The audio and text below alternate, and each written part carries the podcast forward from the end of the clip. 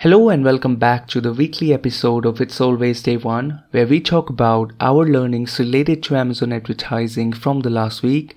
And today we are back with six new learnings. The first one is about the new sponsored display video creatives now showing up on product detail pages. And we noticed them recently. They capture a larger area compared to the traditional sponsored display creatives with images on them. And on top of that, the video makes them much more noticeable which can definitely help drive higher CTR and traffic through the sponsor display targeting. This can be immensely helpful for the offensive strategy where we show ads on peer brand product pages.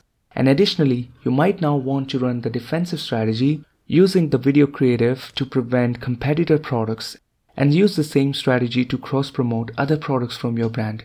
This strategy helps a lot and is a great way to increase your brand presence and also your average order value, in addition to preventing your competitor ads. And that's about it. Coming up next is a case study, which is about how we utilize the top of search bid adjustments to generate higher PPC sales. So, some really good insights to look at.